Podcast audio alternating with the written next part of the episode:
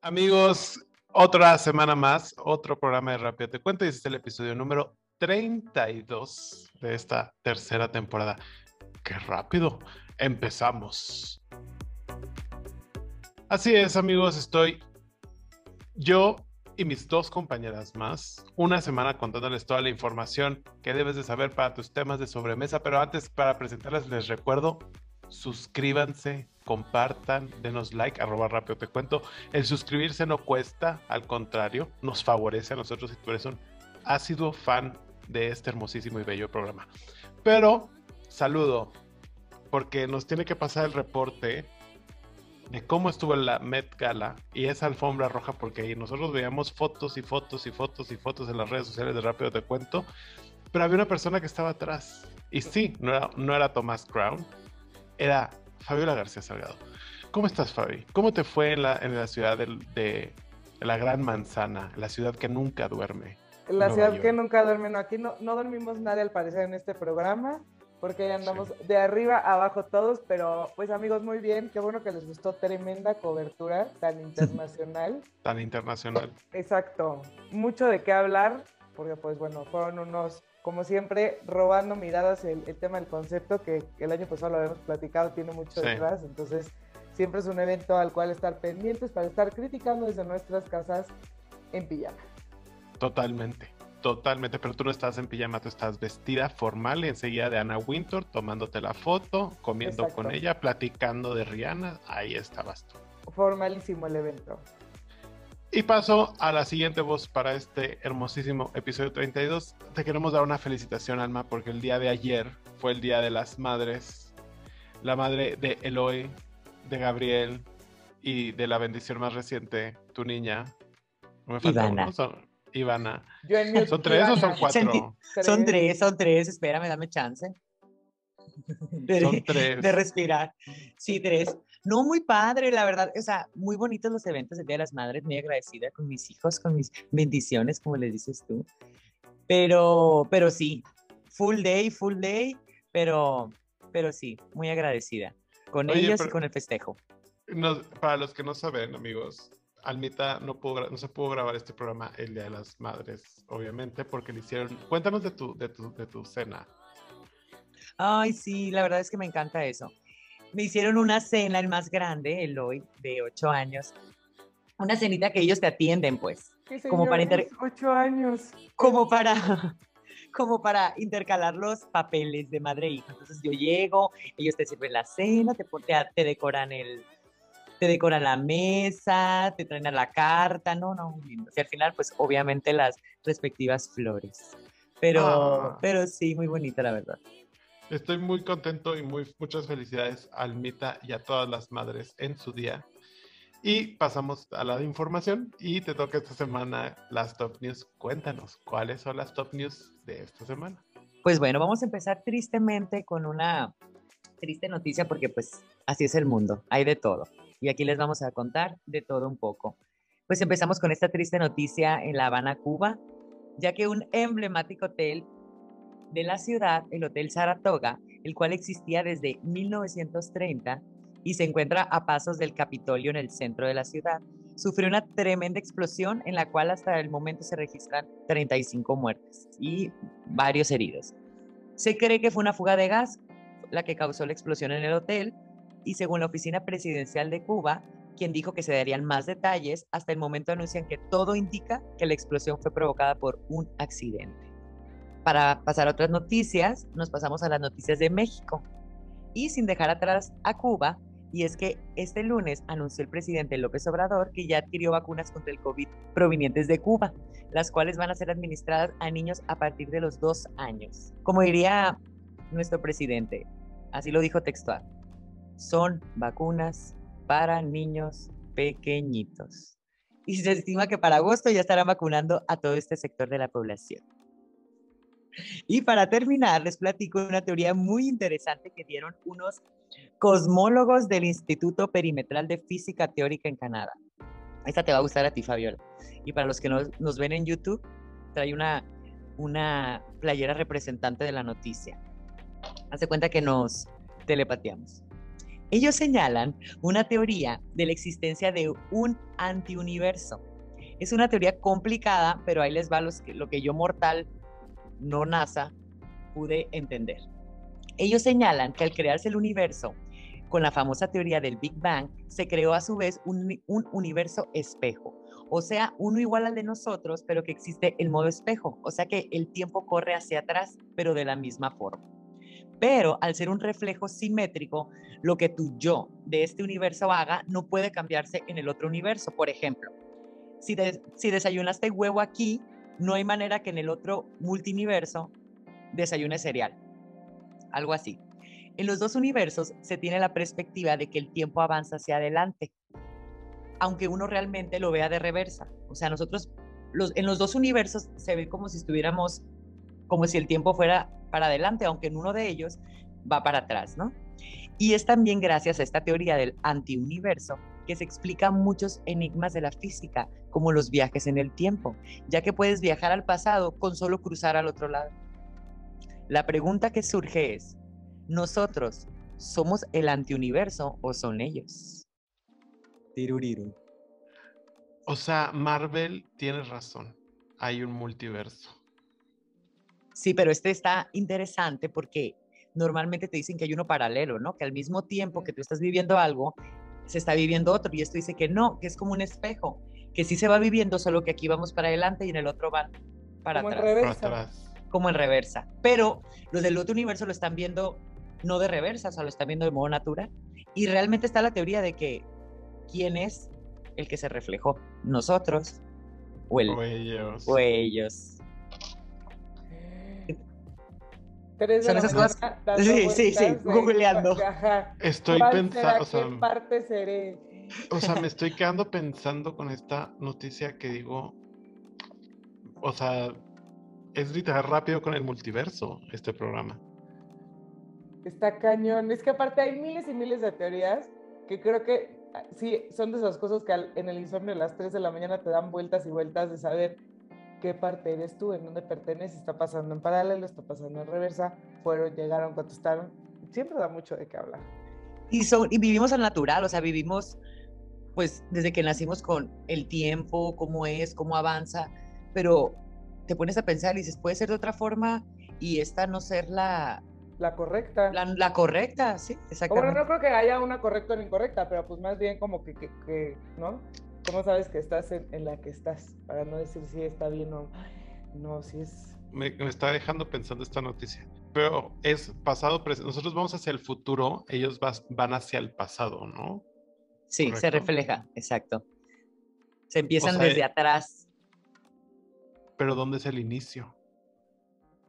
El, o sea, supuestamente cuando el inicio, el inicio, me encanta, me encanta eso. supuestamente el, inicio es en la teoría, en la teoría del Big Bang, ahí fue donde se creó esto, o sea, donde que no solamente al momento de la explosión, ¡pum!, se creó y todo fue avanzando, sino que se creó dos realidades y empezaron a surgir. Entonces realmente es el inicio de todos los tiempos en la teoría del Big Bang y ahí se fue desarrollando cada realidad, pero que, que realmente es la misma porque hay un Jerry allá nada más que en el mismo momento estamos, pero él vino desde viejito para acá y nosotros venimos desde bebés para acá.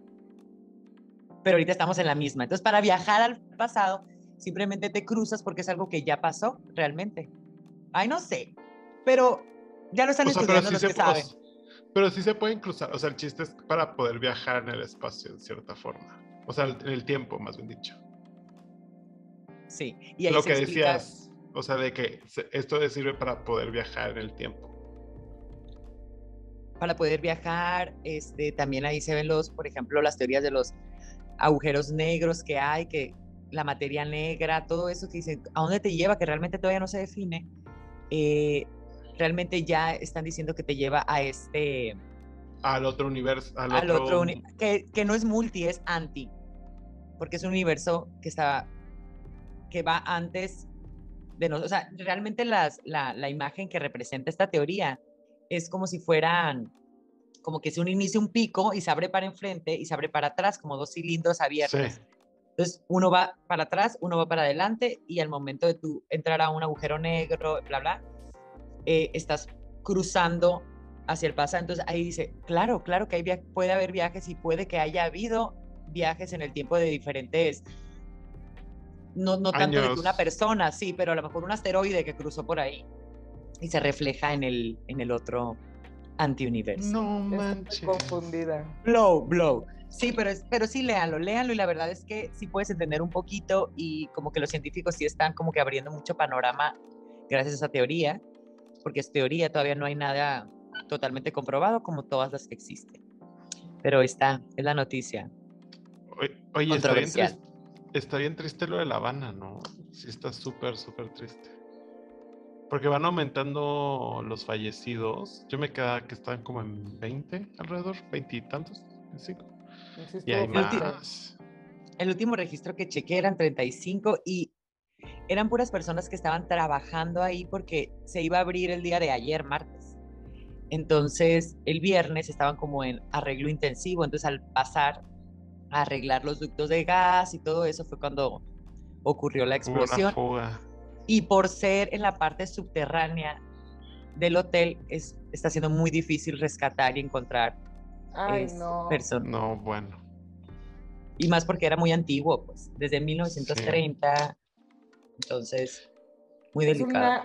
de verdad es una lástima por todos lados, porque como tal, todas, como dicen, no poder sacar a las personas me parece horrible, porque eso también es importante, como en la parte del cierre y de toda la tragedia, poder, poder tener como esa parte de confort y al mismo tiempo también pues culturalmente hablando perdieron una parte como muy importante en pues arquitectónica y culturalmente hablando. Pero lo más feo es toda la gente que...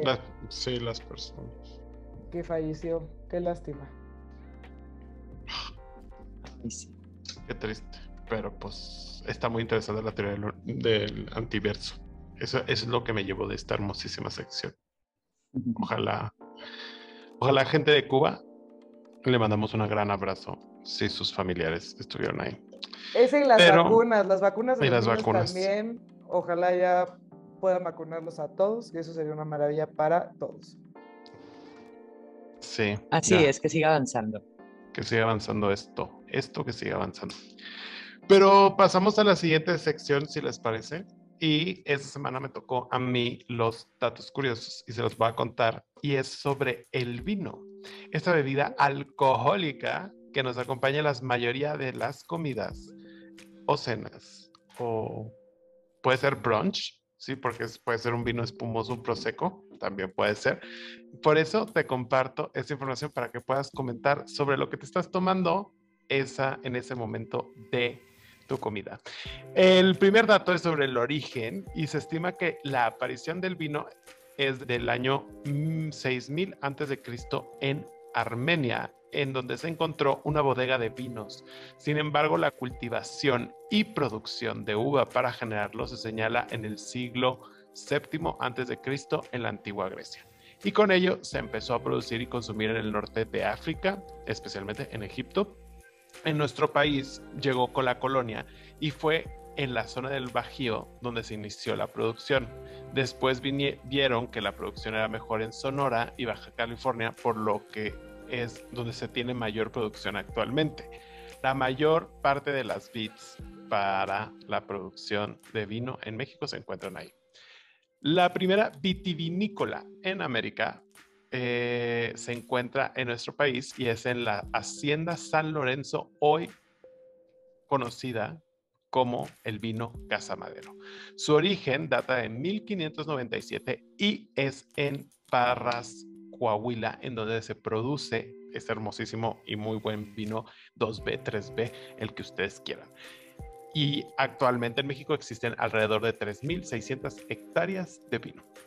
Si pensaban que el tipo de vino es por el tipo de uva, están en lo incorrecto, amigos. Y es que la uva tinta puede dar vinos blancos. Es el caso de la champaña, la cual utiliza una parte de Pinot Noir y Chardonnay. Iba a decir otro, pero ahí sí, no sé cómo pronunciarlo, amigos. Monier para su elaboración. Además, existen tipos, tipos de vinos de otros colores, como el vino verde y naranjas. Los verdes, denominados así por la región de Portugal en donde se produce, y el naranja se debe a macerar la uva blanca con la cáscara. Por último, los rosados pueden producirse con uvas tintas cuyo mosto se filtra y maceras sin prensar ni combinar con las pieles, que son las que aportan color o bien hacerse mediante combinar el vino blanco y el vino tinto. Eso puede producir también el vino rosado. Por último, la botella de vino más cara tiene un valor alrededor de medio millón de pesos y este vino es producido por Arum Red, la denominación de Castilla, en España. El enólogo de este vino se llama Hilario García y está tan seguro de que su vino es el mejor del mundo que asegura que no se avinagra y que mejora con el tiempo. Para producirlo, tratan a las vides como si fueran niños pequeños quien conoce al agricultor bodeguero dice que le susurra a las plantas. Esto según en un eh, artículo de Animal Gourmet. Esto es los tres datos curiosos sobre el vino, amigos. Entonces ustedes ya tienen todo lo que necesitan saber para decirles. El vino rosado se, se puede hacer con combinación de vino tinto y vino blanco. Oye, ojalá si le hablara yo a mis hijos, ¿no? Susurrando. Susurrando. Pero lo que les susurra, que les habla, que les dice hola está impresionante porque toda la parte de los vinos puede ser una carrera completa, absolutamente. Digo, existe mucha gente muy especializada en eso, pero es impresionante todo lo que existe detrás de, literalmente es un arte porque ya vimos que hasta les cantan a las uvas para que salgan buenas. O sea, sí, me parece irreal. Yo no soy experta conocedora porque también entiendo que ya saben, la cata que sí sabe, el ahumado, el olor, el desconozco, me gusta mucho el vino rosado y el vino rosado barato, esas características tiene. Entonces no, no, no me consideraría como muy estudiada del tema, pero sí sé que es, es un, una completa arte saber hablar de todo esto. Totalmente, totalmente. Y es, o sea, ahí tocas un punto muy importante en la parte del susurro. Hay un estudio que se hizo también después de la Segunda Guerra Mundial que decía que la música influía en el vino como tal, o sea que tenía un resultado positivo en el vino. Entonces les ponían música clásica durante, estaban, durante que estaban en las barricas. Eso es otro dato eso extra. Órale, yo sabía que las plantas, o sea, el tratar a las plantas siempre te han dicho, ¿no? O sea, como si tú les hablas, si el ambiente en el que estén, han hecho pruebas de que ponen tres plantas y a una les dicen cosas negativas o palabras negativas y luego a la planta enseguida y literalmente se ve cómo crecen diferente, cómo se va pudriendo la que le hablas mal. Eh, me encanta, a mí me encanta el tema del vino, me encantaría saber más. Y también lo que me encanta es lo que mencionas al principio, que, que es algo totalmente cultural. O sea, que ha estado a lo largo de la historia, como es una bebida que ha pasado y desde antes de Cristo, en la misma Biblia, viene, ¿no? O sea, que, que, era algo importantísimo en los eventos, o sea, y ahorita la verdad es que hay mucha variedad. Yo, por ejemplo, me acabo, eso que mencionas del vino naranja, yo, yo decía, ¿y este de dónde viene? Porque como dices, tenemos la teoría de que cada vino es el vino de la uva eh, verde, de la uva morada, pero yo decía, ¿y este? ¿De dónde? ¿De qué uva? Entonces está padre que sí, pues sí, existen combinaciones y está muy interesante. Eso sí me gustaría sí. Pero eso es lo más importante. Todo el mundo piensa que a lo mejor que el vino blanco viene de la uva, o sea, de la uva clara, ya sabes, exactamente, sí. Entonces, no, o sea, hay vinos que se utilizan la uva roja para producir su vino blanco, para producir el vino blanco, por ejemplo. Y luego el que está carísimo. La preparación ya ni contemplaba que existen tantos tipos de uvas. O sea, yo no me estaba pensando en la uva verde y ya después dije, no, si Está muy rico el vino verde, amigos. Muy, muy rico. y no es uno que sea tan comercial, el vino verde. Viene siendo más como el blanco. Tú lo compartes. ¿Lo has probado? Es, que yo no. es como el tipo de uva como tal. Es un, tipo de uva un poquito más joven, se puede decir. Eh, a una que le cantaron Bad Bunny versus una que le pudieron haber cantado Mozart, dices tú. Y es también por la región, o sea, por la región y el tipo de preparación que se tiene, que se tiene el vino. Que es como la parte de la península ibérica, mm, eh, Portugal y una parte de Galicia. Este, pero ahí sí eh, está muy rico ese vino. A mí, en lo personal, es uno de mis vinos favoritos, el tipo de uva vino verde. Wow, habrá que catar, habrá que catar. Y como dice Fabiola, también los vinos es de acuerdo al gusto propio. Hay, por ejemplo, el, caritz, el carísimo, o sea, es ahí cuando dices, ¿qué tan bueno puede estar para costar eso? O sea, ¿qué tan? Porque ya los pruebas y dices tú, ya, ya llega un punto en que sí, sí pueden llegar a ser muy buenos y se nota por el grosor, el peso, lo que tú quieras, pero ya llegar a esos precios, es decir, ¿qué tanto puede valer, no? O sea, ¿qué tan bueno puede estar como para valer esa cantidad? Ahora, ¿qué, ¿qué harías? ¿Lo guardarías? O, o sea, ¿guardarías el vino? ¿Lo añejarías? ¿O te lo tomarías y compraras esa botella de medio millón de pesos? No, yo guardo la botella, pero me lo tomo definitivamente. la botella para el recuerdo, pero el vino Digamos, te lo regalan, te lo regalan. O sea, dices, ¿sabes qué? Lo voy a guardar para, no sé, cuando Eloy eh, se gradúe de la universidad. O cuando. O ah, dirías, ¿sabes qué? Hasta, o sea, me lo voy a tomar ahorita. Ah, no, pues yo creo que sí lo guardaría para una situación que lo amerite. O sea, no me lo tomara de que en el momento, ¿no? En el momento. Pero, pero sí me lo, o sea, sí me lo tomara, porque ya ves que hay personas que sí guardan cosas como el regali, el, el recuerdito del bautizo, ¿no? Que es un chocolate que lo guardan por la eternidad. 200 años. Claro. No, no, no, no, yo guardo el paquete, pues, o sea, yo no están las cosas ahorita para guardar esas cosas. Hay que aprovechar. No, está para disfrutarse y ya si te dio un muy caro, pues tómatelo y disfrútalo con quien más guste. Disfrútalo. Pues muy bien, estos fueron los datos curiosos, pero ahora tocan los temas de la farándula, de Hollywood, de todo. Y no los traigo yo, los trae, ni los trae Almita, los trae Fabiola.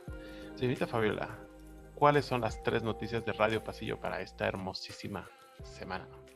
Amigos, pues como saben, el mundo del entretenimiento revoluciona y estuvimos platicando semanas pasadas todo lo que ha pasado en el mundo del streaming y que si las películas y mucho de qué hablar en ese sentido. Se estrenó este fin de semana Doctor Strange, que no he podido verla, pero rompió eh, taquillas y todo lo recaudado fueron más de 56 millones de dólares. Y el mundo del entretenimiento, pues como escuchan, no para. Y los que regresan a la pantalla grande después de 13 años son los famosos avatars con su nueva película El Camino del Agua.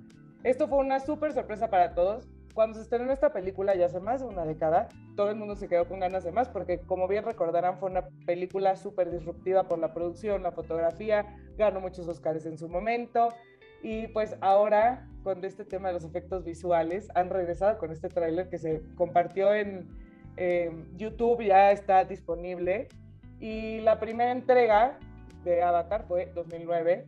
Un año después, James Cameron anunció de manera oficial que sí habría una secuela, pero pues nadie nunca se imaginó que fueran a ser tantos años después la secuela.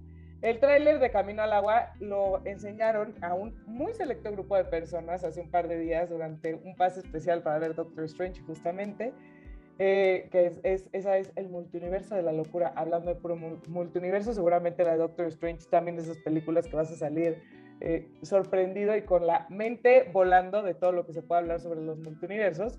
Y pues ahora los fans van a poder ver como este nuevo tráiler que está lleno de sorpresas. Avatar es la película más taquillera de la historia. Vea, va, vayamos a ver en, en, este siguiente año, porque aparte ya nos enseñaron el tráiler, pero pues se va a estrenar hasta el 16 de diciembre. La van a tener en cines unas semanas y ya después va a ser su llegada a las plataformas de streaming como Disney Plus, como lo hemos visto en los estrenos pasados. Aunado a esto, una de las noticias que a mí esta semana, indagando que les iba a platicar, me pareció muy entretenida y divertida, porque también sabemos que ha, habido mucho movimiento de ese lado del mundo, y es que tenemos una rapera pakistaní que está causando sensación en redes sociales. Su nombre es Eva B. Esta estrella de rap pakistaní acumula millones de visitas en internet y es muy curioso porque pues la gente no la reconoce cuando camina libremente por las calles en su barrio de Karachi. Esta joven siempre ha permanecido en el anonimato con el cuerpo y los ojos cubiertos por su velo islámico y solo deja ver sus ojos. Ella platica mucho que es curioso como que la gente no la reconozca, pero pone las canciones cuando están delante de ellos y no saben que es ella. Al principio ella cuenta que le cuenta a su familia, su familia hace súper infarto y dijo, ¿cómo estás loca? Obviamente no, no vas a poder hacer esto porque ahora imagínense culturalmente hablando, mujer pakistaní iba a cantar rap. Estaban infartados. Pero sus papás tiraron toalla y dijeron, contigo niña, con tu existencia no se puede. Y ahora su mamá es la que está con ella apoyándola en esta carrera. Tiene 22 años se graba desde su azotea que tiene vista hacia Karachi, esta gran ciudad que está en el sur del país. Ella habla mucho de las dificultades que tienen las mujeres pakistaníes. Eh, es un tema también mucho de que la gente le cuestiona, no nada más en el tema cultural, sino que quitar y romper todos esos tabús. Entonces la gente le pregunta muchas cosas en internet y ella habla que pues se da cuenta que guardar silencio no funciona, así que es mejor hablar. Está súper influenciada obviamente por todos los raperos de, Norteamérica y me parece muy disruptivo, me parece muy padre saber que están existiendo estas oportunidades. Ella se lanza al estrellato todavía más cuando hace una colaboración en un estudio, se escapaba a los estudios para grabar, como que sí hizo muchas cosas que están eh, padres, muy padres de admirar y más de que logró cambiar esta mentalidad en su familia para que hoy su familia le está apoyando como esta sensación en un género musical como lo es el rap desde Pakistán. Y para cerrar, continuando con todas estas teorías que nos van a dejar dándole vueltas en la cabeza, esta medio porque nosotros creo que sí todavía alcanzamos a ser generación Bob Esponja, pero así como en todos existen las teorías de los Rugrats y de todas las caricaturas animadas, esta es la teoría que asegura que Bob Esponja está basado en los pecados. No sé si se acuerdan de esos personajes. Esta es de las caricaturas más exitosas que tiene Nickelodeon y ha sido algo que ha marcado el humor de muchas generaciones.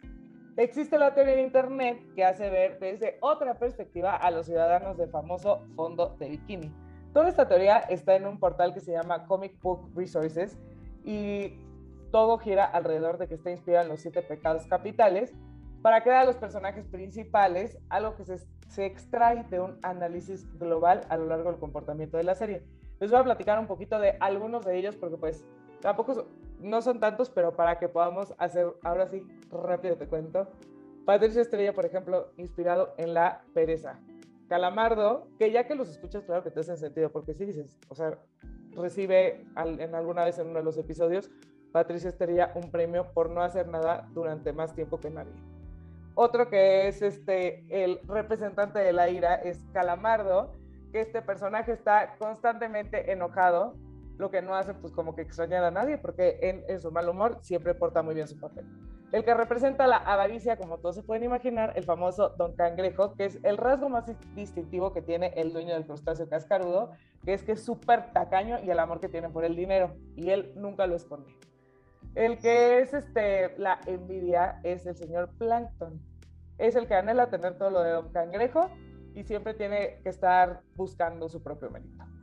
La que representa la soberbia, que esto sí me sorprendió, fue la, nuestra amiga la Arenita.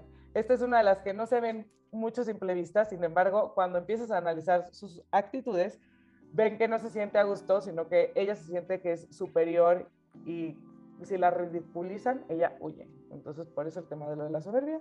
El que representa la gula es nuestro amigo el cangrejo Gary. Este que está un poco no es tan visible porque no es un personaje como que tenga mucho ímpetu o que tenga una gran personalidad, pero cuando están buscando al, al famoso caracol podemos ver que Gary siempre es feliz en donde le den comida. Y por último, el más importante de toda esta lista de personajes, el señor Bob Esponja, pantalones cuadrados, que representa la lujuria. No encaja completamente en esta concepción popular porque pues, es el más amistoso de todos, pero no se puede representar tal cual en un programa para niños. Ajustan un poco más, eh, según la definición de la Real Academia, exceso o, exceso o demasía en algunas cosas. Entonces, esto hace que, vean, que lo podamos relacionar más a las emociones que tiene Bob Esponja, porque él siempre está o muy contento o está muy triste, es súper, súper extremista. Entonces, eso hace que esta teoría de los siete pecados capitales en fondo de bikini haga algo de sentido. Cuando los estaba escuchando, sí que pues igual y sigue. Me encantaron. Están muy interesantes, ¿no? Es que aparte sí fue una caricatura que vimos. O sea, igual ya no nos tocó tan chiquitos, pero sí. No. Sí, sí no. Todavía sigue en acción, ¿eh? Mis hijos la ven de repente. No me encanta porque nosotros nos reíamos, pero ahorita la veo, la veo y digo, no tiene sentido. O sea, es una caricatura que simplemente da risa, pero yo era fan. Típico egoísmo de mamá, ¿no? De que yo lo hacía, pero ellos a mí me dio mucha este, emoción de repente hace algunos años que abrieron el hotel de Nickelodeon, que veía que estaba Bob Esponja por todos lados. Como que sí, sí fue una caricatura que ya un poquito más grandecitos, pero sí nos tocó ver. eh, todos nos sabíamos, vive en una piña debajo del mar, claro. Bob Esponja. Oye, y Arenita, cuando lo estabas diciendo, y dije, Arenita, ¿qué es? Y ahorita que lo mencionas, claro, yo me acuerdo de su, de su clápsula, así que tenía su burbuja esa, y que entraban y que tenía todo. O sea, que era como wow, y que nadie podía entrar y te tenían que quitar todo. Y no se súper enojaba cuando le, le, decían que estaba mal o algo por el estilo. ¿Arenita se transformaba o era en otra caricatura? Yo me acuerdo que una vez hizo gigante. Se hizo enorme, sí. Se hizo enorme, gigante, sí, sí, Y era como una ardilla que había llegado a destruir el fondo de bikini, sí. Exactamente. Una infiltrada. Ay, me encantan estos datos. Oye, el otro que, que mencionas, hablando de infiltrados que se transforman, eh, de los géneros de música, esta pakistaní. Eh, se me hace muy padre eso que puedan incursionar en otros, en otros géneros de música sin, sin importar tanto el género del, perdón, el origen del que vengas, ¿no? Exacto. Como, lo, como lo fue en su momento Eminem en el rap también. Sí. ¿Se acuerdan? Que también fue como, ¿cómo? Un blanco.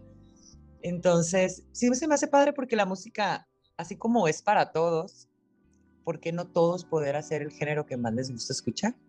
Exactamente, y más que un sello tan representativo, como decía Salmita, eh, en, en, esto que antes era algo que era solo para la gente de color, llega Eminem abrir mercado a ser el primer rapero que no era de color y así va evolucionando. hoy tenemos un rapero pakistaní.